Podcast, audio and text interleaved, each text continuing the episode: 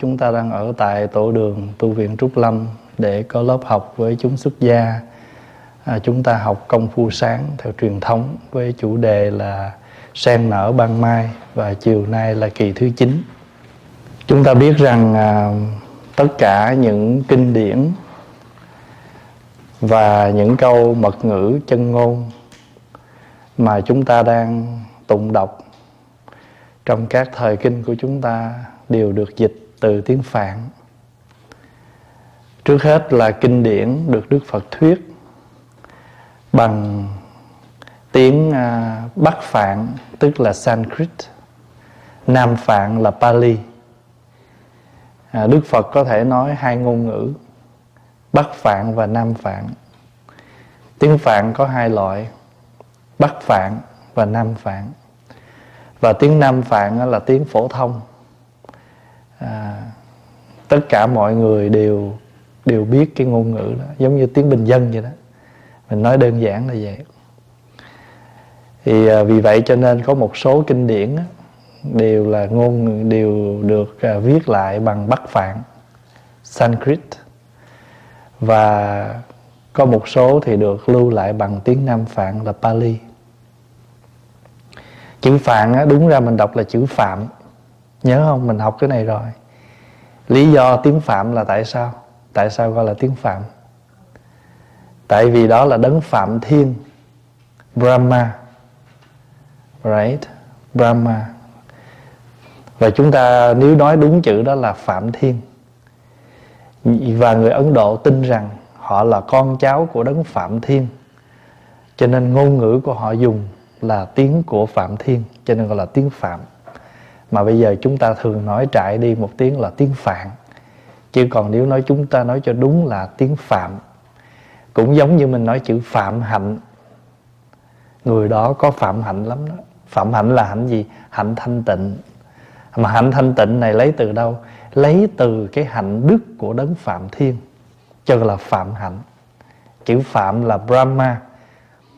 Mà mà thay vì mình mình mình mình ráp vào cái hạnh là cái action, cái practice. Không? Mình thực tập cho nó có sự thanh tịnh. Vì vậy mà tất cả những kinh điển đầu tiên là từ tiếng bắc phạn và hoặc là nam phạn. Thì các vị tổ sư của ấn độ sang trung hoa và muốn truyền bá kinh điển cho nên các ngài mới đem kinh điển từ tiếng Phạm dịch ra tiếng Hán. Và các ngài muốn như vậy thì các ngài phải đi từ Ấn Độ sang Trung Quốc. Rồi các ngài phải ở đó sống và học tiếng Trung Hoa để có thể dịch kinh điển từ tiếng Phạm ra tiếng Trung Hoa. Hoặc là các tổ của Trung Hoa đi sang Ấn Độ học tiếng Phạm rồi về dịch kinh lại tiếng Hoa. Ví dụ như ai?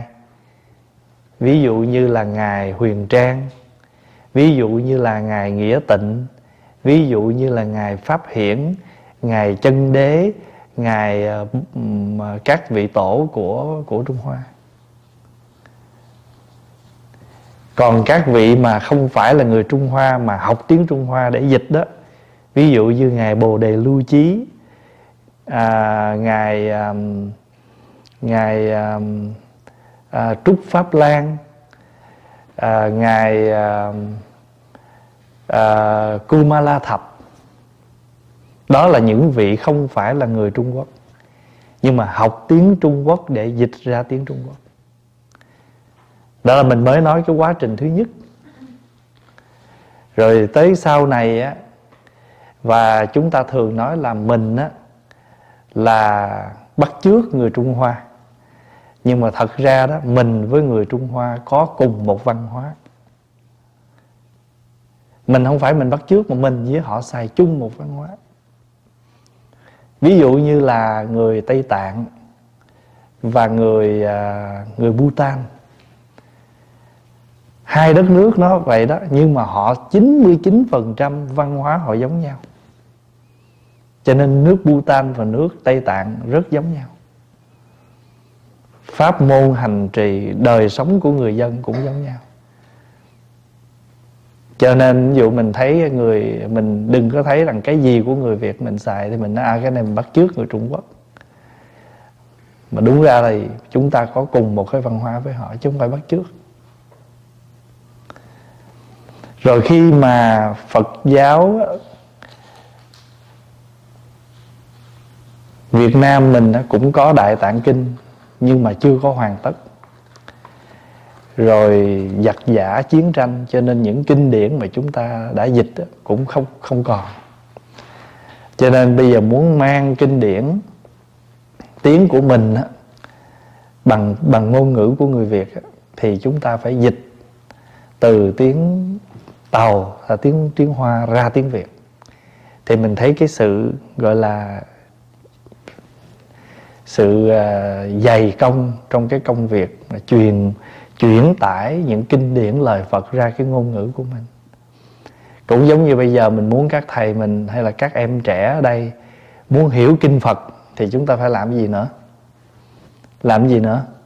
Thì phải dịch từ kinh Phật bằng tiếng Việt sang tiếng Anh. Rồi lấy kinh Phật từ tiếng Việt dịch ra tiếng Pháp dịch ra tiếng Đức, dịch ra tiếng gì mà thời đại đó, quốc độ đó, dân chúng người ta hiểu được. Cho nên ngài huyền trang cũng mang một cái tâm trạng là kinh điển còn rất nhiều chưa được dịch, cho nên ngài mới sang ấn độ ngài học 10 năm. Ngài học tiếng ấn độ ròng rã 10 năm, để rồi trở về trung hoa. Ngài để ra 19 năm để dịch kinh từ tiếng phạn ra tiếng hoa. Hôm nào có dịp á, mình sẽ học một cái bài riêng, quá trình dịch kinh. Tức là những cái cái phương cách nào để các vị dịch kinh từ tiếng phạn ra tiếng hoa. Người ta có một cái hệ thống chứ không phải là người ta dịch đại đâu. Và các ngày xưa mà dịch kinh á, là được cái chiếu chỉ của vua để mà dịch, chứ không phải tự nguyện tự ý. Tức là chưa vua ban cái cái ánh chỉ xuống là thỉnh hòa thượng này, dịch bộ kinh này, thỉnh hòa thượng kia, dịch bộ kinh kia. Cho nên mình mới thấy trong kinh mới để đó. Thí dụ như là diêu tần, tam tạng pháp sư, kumala thập, vân chiếu dịch. Kinh pháp hoa là một. Tức là hoàng đế ngự chỉ xuống là thỉnh mời ngài kumala thập dịch kinh diệu pháp liên hoa từ tiếng phạn ra tiếng hán. Thì ngài huyền trang của mình cũng vậy. Hôm nào mình sẽ học một cái bài học riêng là phương cách dịch kinh của người xưa. Và người ta nếu mà nói đúng ra là một hệ thống. Một vị dịch rồi một vị phải kiểm văn, rồi nhuận bút gãy gọn lại rồi đi đến đến kết luận là bộ kinh nó được hoàn tất để lưu hành. Phần lớn những bộ kinh của người việt mình thì có cái tính cách là việc làm tự nguyện của quý hòa thượng của chúng ta. Quý ngài có vốn liếng, có nội điển, quý ngài phát nguyện tự mình dịch, rồi có thể quý ngài một là có ai đó cùng học thì các vị nhờ coi lại để mà góp ý chỉnh sửa. Ví dụ như hòa thượng à, sư ông à, vạn đức tức là hòa thượng trí tịnh ngài làm việc một mình à, và ngài thông kinh thông luật thông luận. Cho nên ngài tự phát nguyện ngài dịch những bộ kinh.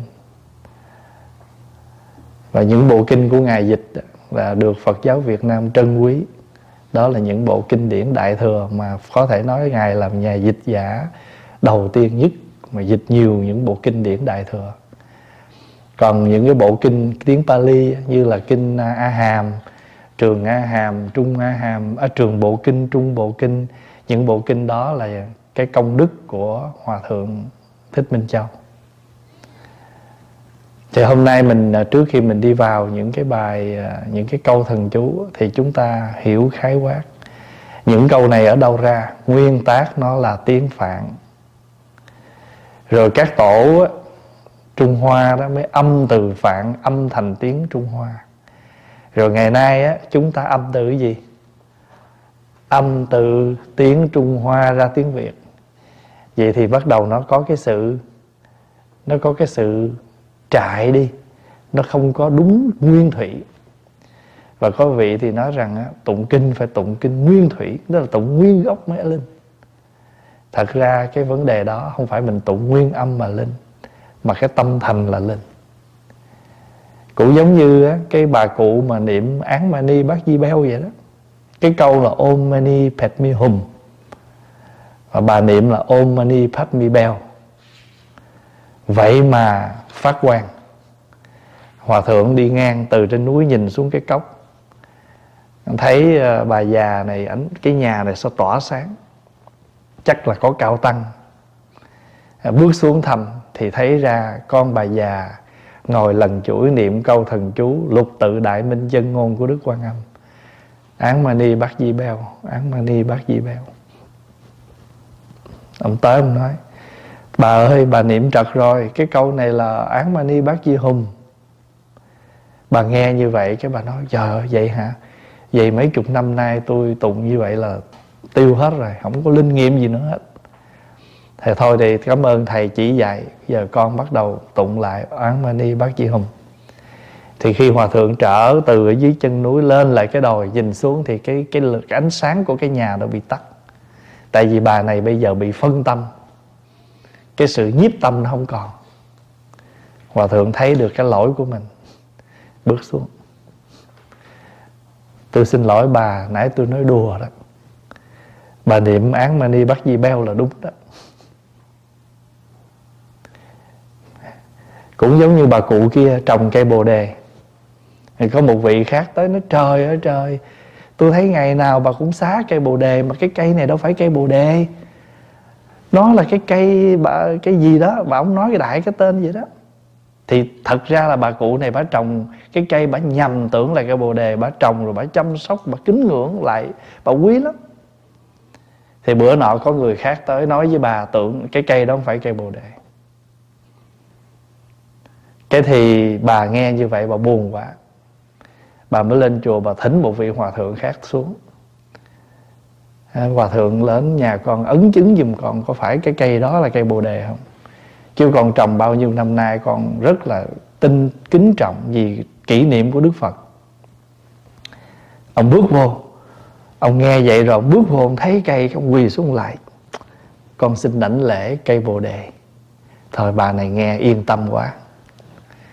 Ra tới cửa, đi trên đường về. Chú đệ tử nói qua thầy thầy thầy có nhìn lầm không? Cây nãy đâu phải cây bồ đề. Cái cây nãy là cái cây me, cây ổi, thí dụ vậy bà, ông, cái chú đệ tử nói vậy đó. Thầy nhìn lầm á, chứ cây đó không phải cây bồ đề đâu. Thì hòa thượng mới trả lời, bồ đề có cây sao? Có cây nào tên là cây bồ đề không? Trên thực tế có không? Có không? Không không có một cái cây nào tên là cây bồ đề hết. Chẳng qua đức thích ca mâu ni ngồi dưới một gốc cây. Ngày xưa ngài đến trong rừng đó, ngài chọn cái cây đó vì nó có cái tàn mát mẻ và rậm rạp nhất, và ngài chọn cây đó để ngài ngồi thiền. Và ngài đã sáng đạo tỉnh thức giác ngộ ở dưới gốc cây đó. Và sự tỉnh thức giác ngộ đó gọi là bồ đề và từ đó để kỷ niệm sự giác ngộ của ngài, cho nên chúng ta gọi cây đó là cây bồ đề. Chứ thực chất không hề có một cây nào tên là bồ đề hết. Thế mà chúng ta chấp. Cây đó mới gọi là cây bồ đề. Bồ đề vốn không cây. Nhớ không? Bồ đề bổn vô thọ. There's no tree called Bodhi. Buddhi is not in the tree. Bồ đề không có ở trong cây. Bồ đề ở đâu? Ở trong mỗi người chúng ta. Sự giác ngộ nó nằm ở trong mỗi chúng ta chứ không phải nó nằm ở trong cái cây đó. Nhưng mà nếu chúng ta có lễ lại, chúng ta kỷ niệm. Chúng ta kỷ niệm. Vì cây đó có cái công đức che chở cho Đức Phật khi Ngài thiền quán tu tập cho nên bồ đề không có cây nói như vậy thì chúng ta hiểu rằng các tổ thường nói với chúng ta. Hôm trước mình nói, ngài vân thê nói đấy không? Cái sự mà sáng suốt thiên, đó là thần là chú. Cho nên chúng ta hành trì, mình biết rằng xưa giờ các tổ của mình cũng đâu có biết tiếng phạn, tiếng gì. À, mình âm ra như vậy mà đọc. Thật ra, các tổ trung hoa cũng có quy định đó. thật ra cái sự quy định này không phải là bắt buộc, nhưng mà các ngài đưa ra vậy để chi? Để để chúng ta yên lòng có những cái chúng ta không có dịch. Chứ không phải là ai dịch là trật nha, không đúng. Mình cũng không nói vậy được. Tại vì có những cái phải để yên. Ví dụ như tên người ta. Thí dụ như cái người đó tên là à, à, Nguyễn Văn Tý đi. Không lẽ mình nói ông này họ Nguyễn Văn Tý là chùa Nguyễn Văn chùa? Người ta tên Tý và để tiểu Tý không có thể dịch. Tên người không có nên dịch. Và dĩ nhiên có những vị cũng đã dịch. Thí dụ như ngài a nan tên của ngài là a nan. Nghĩa của chữ a nan là gì? Là khánh hỷ, cho nên có vị ở trong kinh dịch khánh hỷ. Lúc bấy giờ có ngài khánh hỷ, thì mình biết rằng chữ khánh hỷ là nghĩa là của ngài a nan.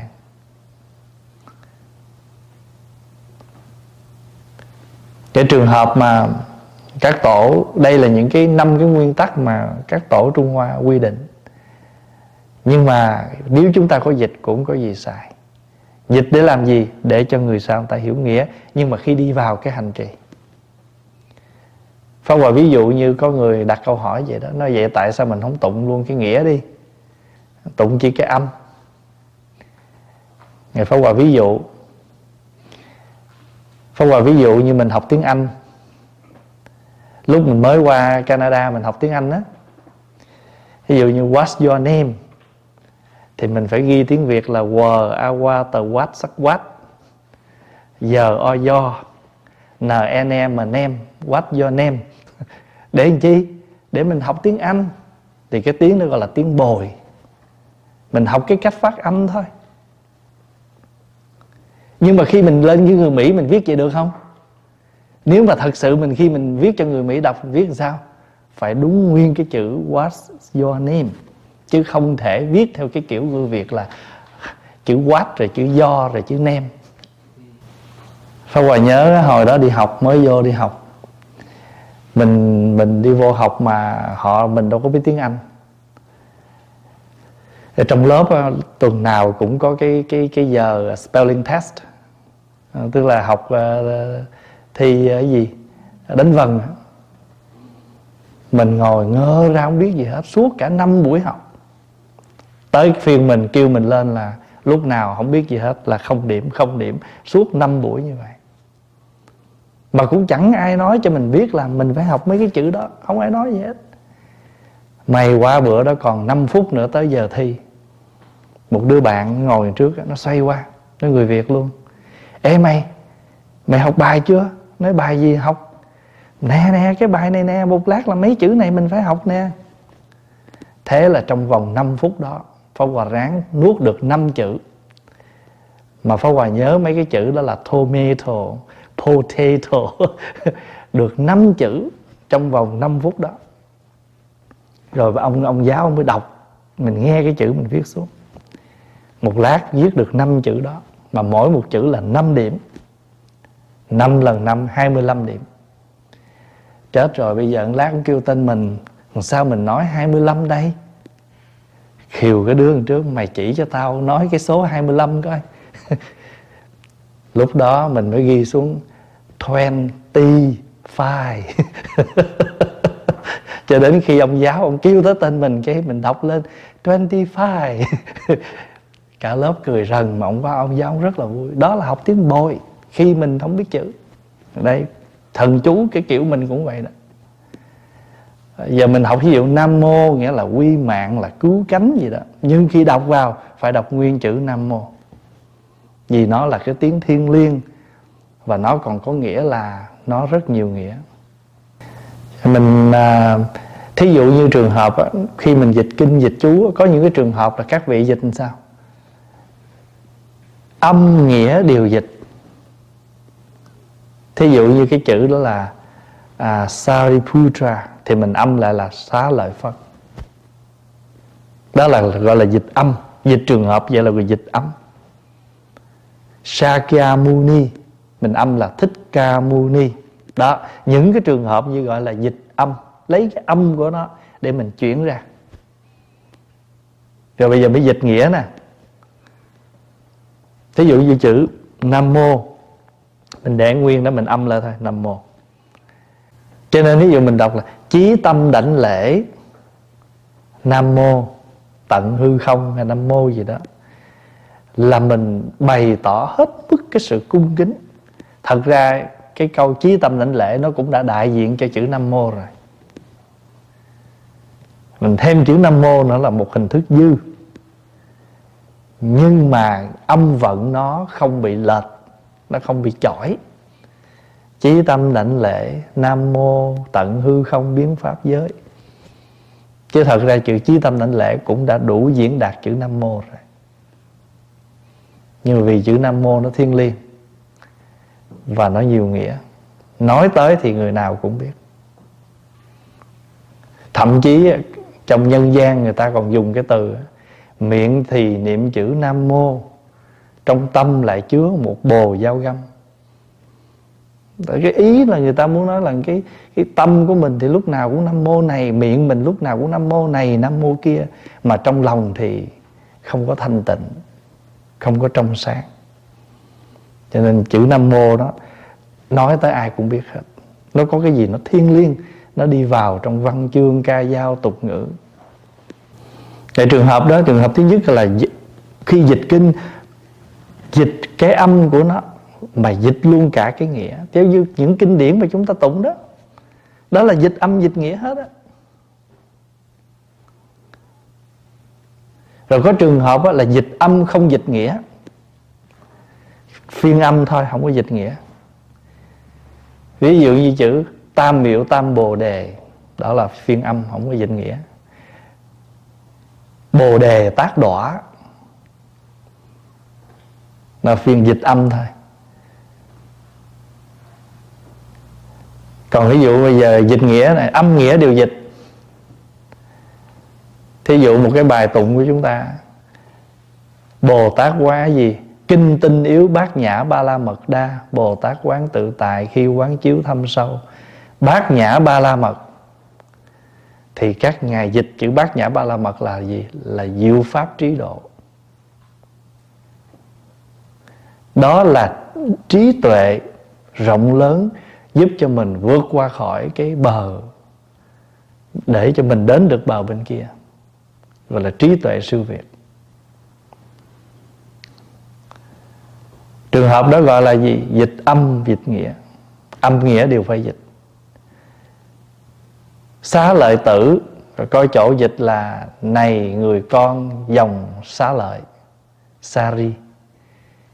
The son of sari tại vì sari là gì? Sari là last name. Cái sari đó là family's name. Có chỗ có chỗ dịch là ngày thu tử. Thu tử tức là ngày xá lợi phất đó. Rồi có những cái trường hợp là cái chữ đó thiên liêng không dịch. Cái chữ đó nhiều nghĩa không có dịch. Cái chữ đó, tên của người ta mình không dịch hay là ở cái xứ của mình không có không dịch? Mình không có thể đem cái trái khác vô mình thế nha. Rồi không thể mang cái khác vô mình thế được.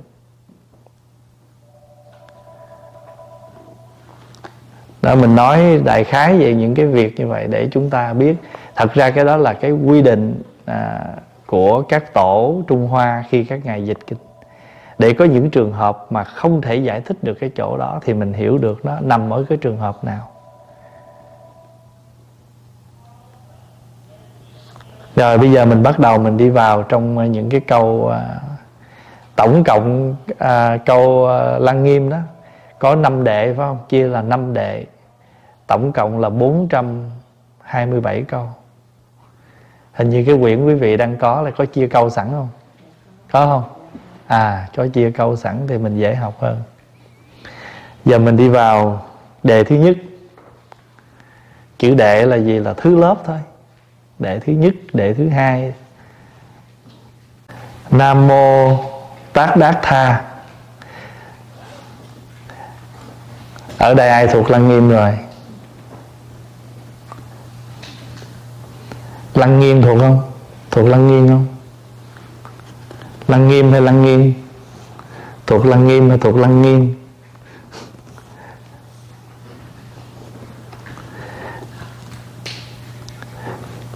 Khi nào mình học cái chú này là mình để ý coi thời gian mình học là bao lâu. Có người đọc học thuộc hai tuần, có người một tháng, có người ba tháng. Mà khi mình muốn học thuộc mấy cái bài chú mình đừng có cầm nguyên cái trang, đọc khó thuộc lắm lấy ra chừng năm câu thôi. Nam mô tát đắc tha tô và đại gia a ra đế, tam bồ tâm bồ đà tỏa. Rồi cứ năm câu đó thì mình thuộc rồi. Khi mà khi mình thuộc rồi mình nhai mấy câu kế. Rồi khi mình thuộc mấy câu kế mình ráp. Lúc nào cứ lặp đi lặp lại câu đầu. Nam mô tát đắc tha tô và đa gia ra đế, tam bồ tam bồ đà tỏa. Tát đắc ta phật đà cu tri sắc ni sam. Nam mô tát bà bột đà bột địa. Rồi cứ thuộc, rồi cứ lặp đi lặp lại. Lâu ngày sẽ thuộc giờ, giờ chữ nam mô là gì nam mô là quy mạng là homage không? là taking refuge là là nương tựa là quay về là cung kính à. có khi dịch là gì có khi dịch là quy mạng chữ quy mạng là gì nghĩa là đem cả thân mạng này mà quy kính đức phật ở đây tại sao chúng ta có cái tâm niệm đó? Là vì chúng ta có cái niềm tin, cái niềm tin tột cùng, không có nghi ngờ. Vì mình có cái niềm tin tột cùng, cái lòng cung kính tột cùng, cho nên gọi là nam mô. Cho nên chữ nam mô dịch là quy mạng. Thế dụ mình tụng quy mạng lễ a di đà phật hay là quy mạng mười phương vô thượng giác, thì chữ quy mạng là gì? Đem cả thân mạng mà hướng về Đức Phật. Và vì sao mà chúng ta phải phải phải làm như vậy? Là vì chúng ta có cái niềm tin không có hoài nghi. No doubt. Completely faith. Fulfill faith. Tác đát nam mô. Chữ tác đát tha. Nghĩa là tất cả.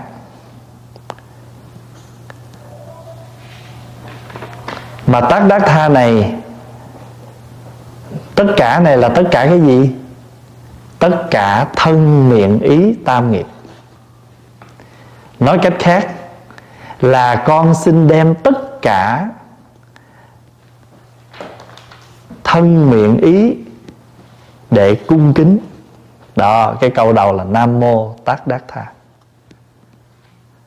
Mà cái câu nghĩa của nó là tất cả. Mà cái tất cả là tất cả cái gì? Tất cả thân miệng ý. Bởi vì khi mình chưa biết tu, thì mình mê. Mà tu rồi thì mình tỉnh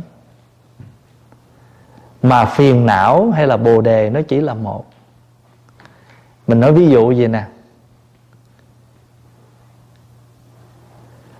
Nước đá. Nước đá và nước nó là một hay là hai? Nó là một thôi. Nhưng mà bị gì cái duyên lạnh nó đủ cho nên nó đông lại. Trường hợp đó không gọi là nước nữa mà phải thêm chữ gì? Băng đá, ice khi mà nước nó đông lại thì không gọi là nước nữa, mà chúng ta gọi là ice, là băng, là đá. Nhưng mà khi mà, nhưng mà mình chỉ vô cái nước đá này mình nói, cái này không phải nước. Nói vậy đúng không? Nói vậy không đúng. Mình vẫn cũng phải chấp nhận đây là nước, nhưng mà nước đóng băng. Rồi bây giờ mình đem cái nước, cái tảng, cái cái thau đó, bao đang băng đá đó, mình đem vô trong cái phòng ấm một lát sau nó tan ra hết. Ủa, bây giờ nước đá nó mất rồi. Thì bây giờ nó là nước. Nói cái này không phải là nước đá. Nó hồi nãy nước đá chứ đâu. Nhưng mà khi nó đủ ấm thì nó trở ra thành nước. Thế thì cũng như vậy. Khi mình mê Thì gọi là ma. Mình tỉnh gọi là giác. Mà chữ giác gọi là Phật. Vậy thì khi nào mình mình, khi nào mình tỉnh thì mình quy hướng về? Đàn con dạy từ lâu vất vưởng, Hôm nay trông thấy đạo huy hoàng, Xin hướng về núp bóng từ quan. Cho nên khi nào mà mình, Nó nó giống như cái bàn tay mình thôi. Hãy lật bên này, Là trắng mà lật lại là nó đen.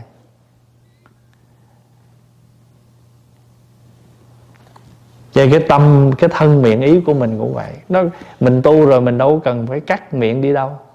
Bỏ thân bỏ tâm đâu. Nhưng mà chuyển thôi. Ngày xưa chuyên môn nghĩ bậy Nói bậy và làm bậy. Bây giờ thì không nữa. Cho nên miệng này không còn sát sanh trộm cắp tà hạnh. À, Thân này không còn sát sanh trộm cắp tà hạnh. Miệng này không còn nói dối Nói lưỡi hai chiều Nói lời thô ác Nói lời dụ dỗ Ý này giảm đi ba điều Là giảm tham, giảm sân và giảm si. Cho nên gọi là nam mô tác đắc tha. Tác đắc tha nghĩa là tất cả thân miệng ý xin quy về cung kính. Rồi gì nữa? Câu kế là gì? Nam mô tác đắc tha tô già đa gia. Phải không? Tô già đa gia là gì?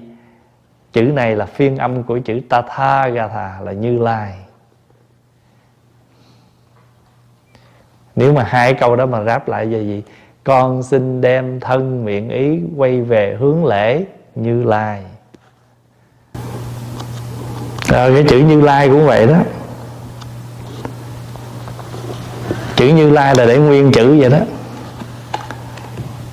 Tại vì sao? Tại vì như lai nghĩa là nói sao làm vậy. Cuộc đời có thay đổi biến chuyển nhưng tâm không có thay đổi, gọi là như. Cuộc đời thay đổi thì gọi là lai. Tất cả những cái gì nó có thể lai nhưng mà tâm mình phải như, gọi là như lai. Vậy thì người nào mà sống vững chắc được cái tâm mình, đó là như lai. Như lai nói theo chữ nghĩa, có sáu nghĩa một nghĩa là tự tại. Liberation. Như lai có nghĩa là đoan nghiêm. Như lai có nghĩa là danh xưng, là cát tường, là tôn quý. Có nghĩa vậy cho nên vì nhiều nghĩa là một nè. Thứ nhất là tự tại nè. Thứ hai là đoan nghiêm nè.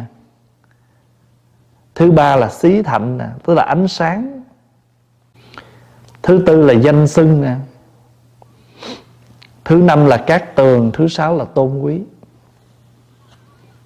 Và như lai có nghĩa như vậy cho nên cái câu đầu nam mô tát đát tha tô già đa gia là con xin đem thân miệng ý.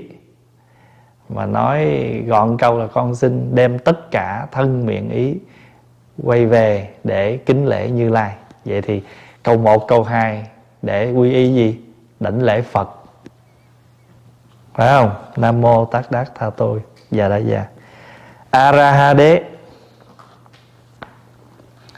chữ arahade dịch là ứng cúng. Ứng cúng là gì? Bậc như lai, bậc ứng cúng là người có khả năng nhận, kham nhận sự cúng dường. Tại sao? Tại vì mình có đầy đủ phước đức ví dụ đi. Ví dụ giờ cái người đó, người ta giúp mình gì đó, cái mình mình đem quà cáp tới mình tặng nó, thôi thôi, tôi không dám nhận đâu. Nói, không, anh nhận đi. Anh xứng đáng. Anh xứng đáng nhận món quà này. Hai người đó làm một cái việc gì đó cho tất cả mọi người, ai cũng lời lạc, cái mình có một món quà gì đó tặng. Hay là thậm chí mọi người, mỗi người tặng một món, từ các vị lớn xuống cho tới các người nhỏ nó không dạ thôi, tôi không nhận. Nó không, xin anh hãy nhận đi. Tại vì anh rất là xứng đáng được nhận cái món quà này. Thì đây mình nói ví dụ vậy đó. Thì cái chữ ứng cúng nó cũng nghĩa vậy. Đức phật có đầy đủ công đức. Phật là người có đầy đủ công đức, đã hướng dẫn tu tập. Cho nên ngày nay chúng ta có đảnh lễ cúng dường. Thì ngài có ngài là người đáng, xứng đáng được nhận cái cổ cúng dường của chúng ta. Vậy thì cái câu thứ ba là để nói lên một cái nghĩa nữa hay là một cái một cái nghĩa nữa của chữ Phật, của chữ Như Lai, đó là ứng cúng. Tam miệu tam bồ đà tỏa là chánh biến tri đây cũng là nghĩa thư nữa của chữ như lai, ứng cúng chánh biến tri. Chánh biến tri là gì? Là người có cái tri giác, chân chánh, chứ không có sai quấy lệch lạc. Thấy biết rõ ràng như thật, gọi là chánh biến tri. Tam miệu tam bồ đà còn chữ tỏa một mình nó có nghĩa là nó nó cùng tận hư không mười phương. Tất cả chư Phật đều nhiếp hết, đều có giống nhau hết. Vậy thì nam mô tát đát tha tô già đa gia a ra ha đế tam miệu tam bồ đà tỏa đó là câu đó cung kính cho một đức phật đó. Như lai ứng cúng chánh biến tri.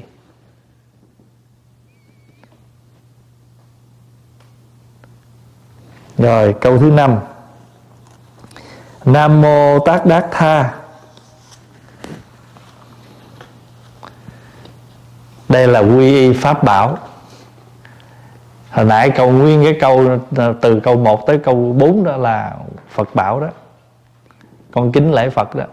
Con đem thân miệng ý con lại Phật. Ngài là bậc Như Lai, Là bậc ứng cúng, Là bậc chánh biến tri. Rồi Nam mô Tát Đát Tha. Đây là chúng ta tin tưởng vào cái cái giáo pháp của Đức Phật. Giáo pháp này có thể đưa chúng ta đến trọn vẹn được hai phần. Một là phước, hai là trí. Chúng ta thường gọi là gì? Phước trí nhị nghiêm lấy hai cái điều để trang nghiêm thân tâm mình là phước và trí cho nên trong mấy cái câu lễ chí tâm đảnh lễ cõi an lạc phương tây. Thân hai nghiêm phước trí, khắp pháp giới thánh chúng.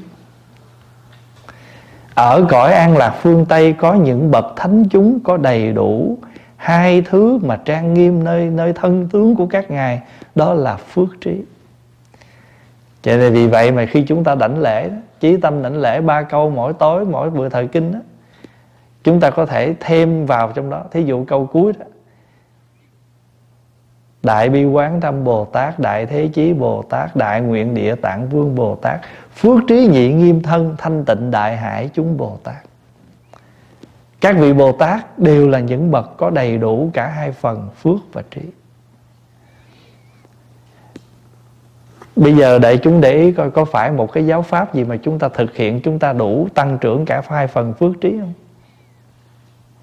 Ví dụ ha, bây giờ mình lấy quyển kinh ra mình ngồi mình đọc. Vậy khi mình đọc một quyển sách thì cái gì mở mang trước nè? Cái gì làm mình mở ra? Hiểu biết. Đọc sách thì mình hiểu mình mở ra cái sự hiểu biết là trí rồi. Rồi trong khi mình ngồi mình mở cuốn sách rồi mình đọc á, mắt mình không có liếc ai hết miệng mình không nói bậy ai hết, tâm mình không nghĩ bậy ai hết. Có phải phước không? Vậy thì ngay khi mình mở quyển sách ra mình đọc là phước trí có đủ. Vậy sao mình không làm?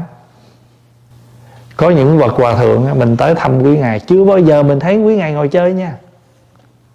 Lúc nào không đứng đằng góc kia đọc sách cũng ngồi đằng nọ đọc sách. Rồi các ngài nói sao? Tở như tôi như vậy mà còn phải học hoài học mãi. Cho nên người nào mà nói tôi học nhiêu đó đủ rồi thì cũng không sao, nhưng mà thì cái tệ giác mình nó tới đó chứ nó không hơn được. Nhiều khi mình tu chập rồi tuệ giác không sanh mà cái gì? Cái tệ của tệ cái dở của mình nó càng ngày nó càng nhiều. Cho nên á, người mà có tu được phước trí, có tu được giáo pháp, có học được giáo pháp thì có đủ cả hai phần phước trí. Rồi ngoài làm, ngoài đó làm gì nữa? Người đó có có cái khả năng là một bậc năng nhân. Chữ năng là gì? Chữ năng nghĩa là người đó có thể, không phải chữ có thể đây là maybe, mà người đó đó là một đấng có đủ cái lòng từ là năng nhân. Cho nên nó chữ thích ca mâu ni đó, chữ thích ca dịch là năng nhân. Nhân này là lòng từ, mà từ này là là người có khả năng bố thí. Bố thí gì? Bố thí nội tài, bố thí ngoại tài. Ngoại tài là cho tiền của vật chất. Nội tài là cho cái gì? Ruột gan phèo phổi. Rồi nội tài là mình cho, tức là đức phật là người bố thí hết.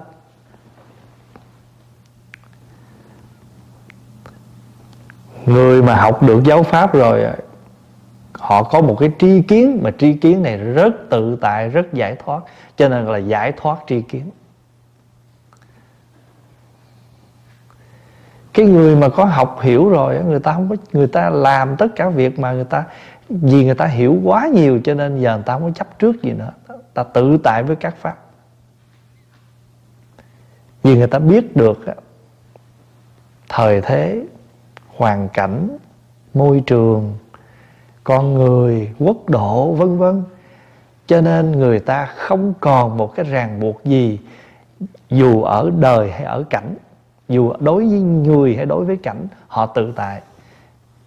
Cái người đó gọi là người có tự tại hoàn cảnh, tự tại với con người. Người nào họ cũng có thể ứng dụng, ứng xử được, đối diện được. Và cách nào, pháp nào xảy ra, họ vẫn có thể sa va được hết. Tại sao? Tại họ có giáo pháp. Cho nên mình học giáo pháp, mình hành giáo pháp, mình tu giáo pháp, cái công năng nó ghê gớm lắm. Mà tại mình không biết thôi vì sao mình không biết? Tại có tu đâu biết. Cũng giống như là, ví dụ như là trà nó ngon, mình bao giờ mình uống mình không biết. Thí dụ vậy đó. Cái món đó nó ngon mà mình mình mình nhìn là mình sợ rồi mình không ăn. Anh không ăn thì anh không biết. Có những cái nhìn nó ghê vậy mà ăn ngon. Phải không? Thì có những người trên thế gian này nhìn họ trớt trớt vậy đó nhưng mà họ có cái chiều sâu lắm à cái đó gọi là gì? Ngoại hiện phàm phu mà nội ẩn bồ tát. Còn có những người ta không phải vậy. Thấy không? Cho nên nam mô tác đắc tha. Tác đắc tha là con xin quy mạng giáo pháp. Giáo pháp này cho mình phước trí, cho mình tri kiến giải thoát, cho mình lòng từ bi, khả năng bố thí. Mà trước hết là bố thí pháp. Nhiều khi mình không có bố thí tài, không có khả năng tiền của, nhưng mà có khả năng bố thí pháp. Ai hỏi cái gì mình cũng có thể chia sẻ được. Rồi, câu thứ sáu, Phật đà câu tri sắc ni sam. Thì à, cái chữ này á có chỗ viết là Phật đà cu tri sắc ni sam. Nhưng mà ở đây thì Pháp Hòa xin thưa với đại chúng người Việt á. Hòa thượng à, hòa thượng à, thượng thiện hạ hòa tức là thượng sư ông thiện hòa đó. Sư ông có dạy á là chúng ta nên tránh những cái từ mà dễ cho người ta tác ý bởi vì cái chữ nguyên, chữ phạn là kuru kuru, thì chúng ta hay âm là kulo kulo đó. Thấy không? Thì mình nên đọc trại là câu lô câu lô. Để cho người nghe, người ta không có tác ý. Vì có những chữ nó rất là gần cái chữ thô trong tiếng việt. Cho nên đây là một cái chữ mà chúng ta sẽ nói, đó là chữ cu cũng là một. Thí dụ như là tam đồ bát nạn cu ly khổ trong cái bản tụng uh, hồi hướng uh, buổi sáng công phu đó thì tới câu đó chúng ta đọc tam đồ bát nạn câu ly khổ. Thì quý vị thấy mình mình biết đọc nó không đúng cái âm. Mình đọc câu là nó không đúng tại vì chữ cu lô nó mới đúng hơn. Cái kuru kuru mà. Nhưng mà mình không muốn người ta tác ý. Đó là lý do tại sao khi đi vào trong trường học mấy người mỹ hỏi pháp hòa chứ buddha tiếng việt đọc làm sao? Pháp hòa không có nói phật. Vì cái chữ phật á, nó rất gần với cái tiếng phát âm thô tiếng tục của của chữ mỹ người mỹ. Mà mình nói không trúng á, nó nó tiếng anh nó kêu là make fun đó, tức là nó chế nhiễu cái chữ đó của mình cái chữ thiên liêng của mình. Cho nên người mỹ mà hỏi pháp hòa chứ buddha việt nam gọi là gì? Pháp hòa nói bụt. Bút buddha, người việt đọc là bút bụt, nam mô bụt. Thì mình gọi là bụt thích ca hay bụt di đà, để đừng cho người mỹ họ tác ý khi họ nghe mình nói phật. Hiểu ý không? Thì khi chúng ta làm cái lễ sái tịnh cũng vậy. Trong cái câu sái tịnh nó có cái câu này nè à, phù thử thủy giả bát công đức thủy tự thiên chân tiên tẩy chúng sanh nghiệp cấu trần biến nhập tỳ lô hoa tạng giới. Cá trung vô xứ bất siêu luân thủy bất tẩy thủy diệu cực diệu pháp thân trần bất nhiễm trần phản tác tử kỷ quyên trừ nội ngoại đảng địch đàn tràng. Thì khi đọc tới cái chỗ đó mình phải đọc trại ra đảng trích đàn tràng. Tại vì có những chữ mà nó nó cái người việt người ta không hiểu chữ hán đó, nói chữ hán rồi phải nói nữa nha hòa thượng cũng dạy, đọc là hớn. Không đọc hán tại vì nếu mình đọc phát âm cho đúng là tiếng hán còn cái hán là nó khác. Mình đọc đúng chữ là đọc hán người hán tiếng hán nhưng mà ai người miền nam thì đâu có bao giờ mà đi ngồi nói chuyện với người ta mà nói kiểu đó đâu nếu mình là người bắc thì tự mình nói chuyện ra là nó đã chuẩn cái chữ rồi. Nhưng mà người miền nam thì nói chuyện nó không chữ, nhất là dài về miền khu, ở dưới miền tây là càng ngày nó còn trải nữa. Ví dụ như đi về đọc đi về, chữ rồi đọc là rồi. Thí dụ vậy. Vì vậy cho nên có những chữ chúng ta đọc, chúng ta đọc trại một chút để người ta ngồi đó ta nghe kinh tâm người ta không tác ý. Ví dụ như những chữ đó. Năng linh nhất đích biến thập phương. Chữ đích này là gì? Giọt. Một giọt. Nhất mau là một sợi lông. Nhất đích là một giọt. Chà, tại trong kinh hay nói như người đó làm à, như là một một sợi lông việc nhỏ như một sợi lông thôi hay là như một hạt bụi nhất trần nhất xa nhất đích một giọt bụi, một hạt bụi là nhất trần, một giọt nước là nhất đích trong kinh địa tạng hay dùng á, một như hạt bụi hay là một hạt bụi, một một giọt nước, thì cái tiếng hán đọc nó không sao. Mà mình nghe tiếng đó cái nó nó hay trại chữ. Đừng có nói mình không phải đừng nói mình là nếu mình là phật tử những ngày đầu mà ai mới vô tụng lăng nghiêm là cười chết luôn. Tại vì có những cái chữ nam mô bà già bà đế. Phải không? Rồi gì à, à, hồng hồng. Phấn tra phấn tra. Bà tư nể bà tư nể. thế nên mình là chưa phải là phật mình là phật tử rồi đó mà đôi khi chúng ta đọc vào những cái chữ phiên âm đó mà chúng ta còn tức cười đôi khi còn đọc mà còn cười đó. Rồi giờ lăng nghiêm là mình quen rồi ha. Như vừa rồi mình tụng kinh à, niệm phật ba la mật nè. Đó, rồi kinh à, gì? Kinh bi hoa nè.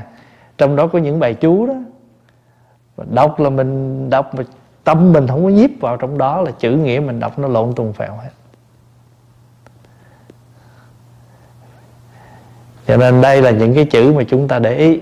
Tại sao có những chỗ lại đọc là câu có những chỗ lại đọc là cú thì mình nhớ là khi thấy cái chữ câu đó là mình biết các ngài đã tinh tế trong việc phát âm những chữ đó để không làm cho người khác đọc vào trong kinh điển mà cái tâm họ tác ý bậy.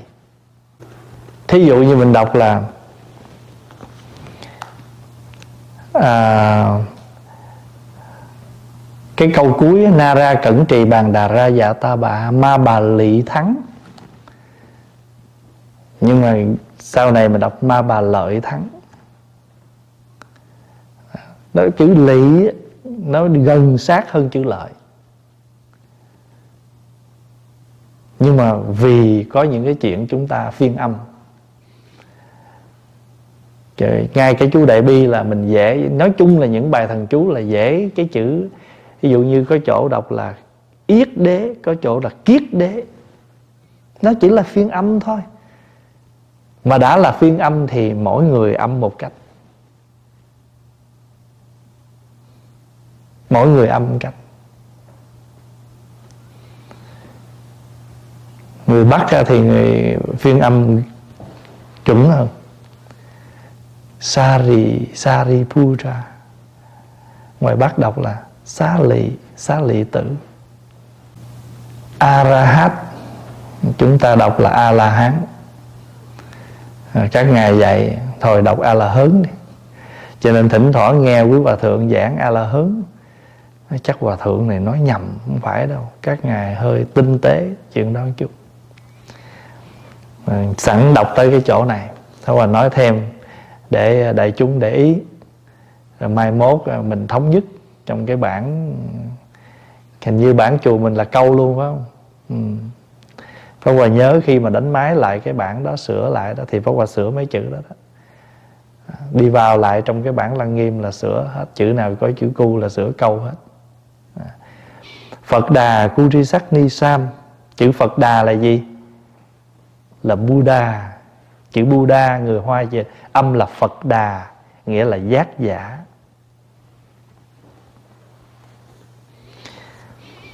chữ giác này nó có ba phần.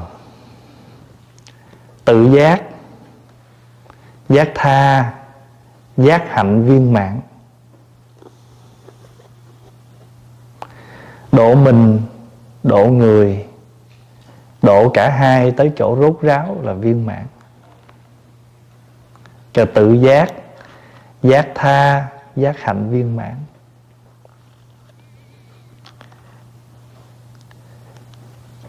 Khi mà chúng ta tụng kinh á, cái lời cuối của mình là một hình thức. Thí dụ, phổ nguyện, hồi nãy mình tụng á, con nguyện đem công đức này, cầu cho ai cho ai đó. Lát nữa có tới phần con ha, hiện tiền hiện tiền à, hiện tại đây đệ tử chúng con à, hiện tiền đệ tử chúng đẳng à, thân tâm an lạc tai chướng tiêu trừ, tính tâm kiên cố, nội ma bất nhiễu, ngoại chướng vô xâm gì đó. Ma trong không có quấy nhiễu, ma ngoài không có xâm nhập. Trí tánh thì thường minh à, tâm trí tuệ thường sáng, đạo tâm kiên cố vậy đó. Rồi cuối cuối cùng là pháp giới chúng sanh. Vậy thì trong khi chúng ta đọc một thời kinh, kết thúc chúng ta nguyện cho mình, nguyện cho người, mình và người và tất cả đồng tới cái chỗ thành phật. Phải không? Âm siêu dương thới pháp giới chúng sanh đồng thành phật đạo. Cho nên nhớ một vị phật không bao giờ chỉ tự giác mà không có phần tự giác. À, xin lỗi không có phần giác tha. Một đức phật không bao giờ chỉ có tự lợi mà không lợi tha. Một đệ tử phật không bao giờ sống chỉ biết cho mình mà quên người khác thì không phải đệ tử phật. Bởi vì chữ phật phải đủ cả ba yếu tố là tự giác giác tha, giác hạnh viên mãn. Phải đủ ba cái đó mới được làm phật. Còn không đủ, người nào chỉ có phần tự giác thôi thì anh có, anh giác mình, anh sao gọi là giác giả được? Sao là người toàn giác được? Toàn giác là gì? Khi anh đủ ba thứ giác. Không phải giác bao, giác bị, giác túi không? Mà tự giác giác tha, giác hạnh viên mãn. Đó là đó là giác ngộ cả ba mặt.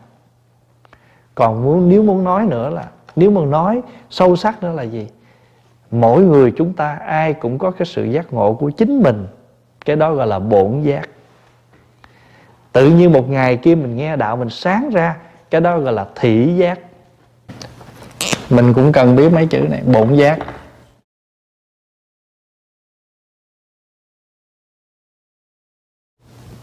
Thị giác.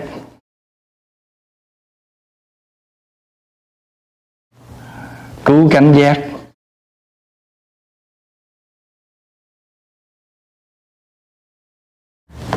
Bổn giác là mình có sẵn. Do nature of awakening. Rồi thị giác là cái giây phút mình hiểu. Ngay cái chỗ mà, ngay cái ngày mình hiểu đạo, mình mình mình nhờ người ta nói cái chỗ đó, mình sáng ra. Ngay cái giây phút đó gọi là thị giác thỉ là khởi đầu. Rồi bây giờ á, mình có bổn giác rồi. Rồi mình phối hợp với cái thị giác đó. Rồi cố gắng mình tu cho đến ngày mình cứu cánh giác. Nghĩa là giác cứu cánh giác là gì? Là rốt ráo là completely là viên mãn. Ai cũng có hết á. Ai cũng có sự giác sự giác ngộ hết. Nhưng mà nào giờ mê không biết. Tự nhiên có một ngày kia mình nghe được một cái bài pháp bừng tỉnh lắm. Mà xưa giờ mình cũng nghe vậy. Mà sau cái bao nhiêu thầy giảng, mình cũng nghe nhưng mà nó nó chưa tác động gì vào trong tâm mình hết. Tự một ngày nọ, mình nghe cái vị thầy đó nói tới cái chỗ đó, tâm mình sáng ra. Thì ngay cái giây phút mình sáng đó là cái cái thị cái giây phút đó gọi là thị giác. À bây giờ tại vì tôi cũng sẵn có cái sự giác ngộ này rồi. Cho nên giờ đủ nhân, đủ duyên tôi sáng ra và bắt đầu từ bây giờ, tôi sẽ tu tập cho đến ngày tôi giác ngộ viên mãn rốt ráo. Cho nên giác có ba loại. Thật ra còn nữa, nhưng mà mình gọn gãy là có ba. Bổn giác, thị giác, cứu cánh giác. Và nhớ là ai được gọi là phật thì người đó phải đủ cả ba sự giác ngộ. Tự giác giác tha, giác hạnh viên mãn. Nếu người nào mà chỉ lo phần độ cho mình mà không độ cho người, chưa thể gọi là phật. Hay là chỉ lo chuyện của người mà không bao giờ lo chuyện của mình, cũng không phải phật. Mà lo cho người ta, mà lo nửa chừng rồi bỏ đó, cũng không phải phật mà viên mãn là chỗ nào? Đến khi nào mình hết hết duyên ở đời này thôi. Ví dụ như đức phật của chúng ta đó, mình còn khổ quá trời mà tại sao ngài mất rồi? Vậy thì ngài sao gọi là giác hạnh viên mãn được? Phải không? Thì chúng ta phải nhớ là cái hạnh nguyện độ đời, độ người, và hết cái đời của chúng ta hay là hết cái duyên của chúng ta. Cho nên mình con cái trong nhà cũng vậy, hay là đệ tử của mình cũng vậy hay là người quen của mình cũng vậy. Mình làm hết tất cả cái khả năng và tấm lòng của mình. Còn cái chuyện họ chuyển hóa được hay không cũng tùy vào nghiệp lực, phước báo. Như ngày hôm qua có một vị mới hỏi ví dụ con tụng, con niệm có 10 câu phật à rồi con hồi hướng cho người nhà con vậy nhiều quá, có tác dụng gì không? Thì Pháp Hòa mới nói, thật ra trên tinh thần của đạo Phật, bất cứ việc gì chúng ta làm, nó đều chuyên chở cả ba thứ. Tự mình giác ngộ giác ngộ cho người và giác ngộ viên mãn. Ví dụ như mình đem con à, à, mình mua con cá mình phóng sanh đi. Hồi hướng được không? Được. Tôi xin à, phóng sanh con cá này hồi hướng cầu cho mẹ con được tật bệnh tiêu trừ. Hồi hướng, đó là tâm nguyện của mình. Mình ý thức được sự sát sanh cho mình phóng sanh, đó là bỏ ác làm lành và mình đem cái công đức, bỏ ác làm lành đã hồi hướng cho người thân. Nhưng còn chuyện nữa là người thân có phước đức để nhận cái hồi hướng đó của mình không? Cũng giống như giờ người ta đem tới, người ta cho mình là sầu riêng đi. Mình nói, trời ơi, sầu riêng này ngon quá, thôi để tôi để dành cho đệ tử tôi. Tưởng sao đem xuống đưa cho đức tạng tịnh tạng. Gặp nhầm hai ông thầy không ăn sầu riêng, thì giờ sầu riêng để đó, mấy ông cũng không ăn mấy ông không không ăn được. Hiểu ý chỗ đó thành nữ ra hồi hướng thì cứ hồi hướng. Đó là vì cái việc làm đó trọn vẹn cái tâm tư của chúng ta. Nhưng mà tùy vào cái người đó. À, thế thì chúng ta ngày nay, mỗi ngày cũng đều được người khác hồi hướng cho mình đó. Nhưng nếu mình không tu, mình cũng không nhận được phần hồi hướng đó. Và cuối cùng, tất cả phải làm sao? Phải tu hết. Tại vì mình tu để mà hướng cho người, mình tu để mình có phước, để mình nhận người hồi hướng. Cho nên hồi hướng là vậy đó. Hướng về người ta mà trước khi hướng về người ta, mình phải tự hồi. Mình phải tự quay lại mình self reflection before you can direct to others. Hồi lại mình trước khi mình hướng cho người ta, cho nên là hồi hướng, hồi và hướng à, tự mình hồi lại mình để trước khi hướng về người ta.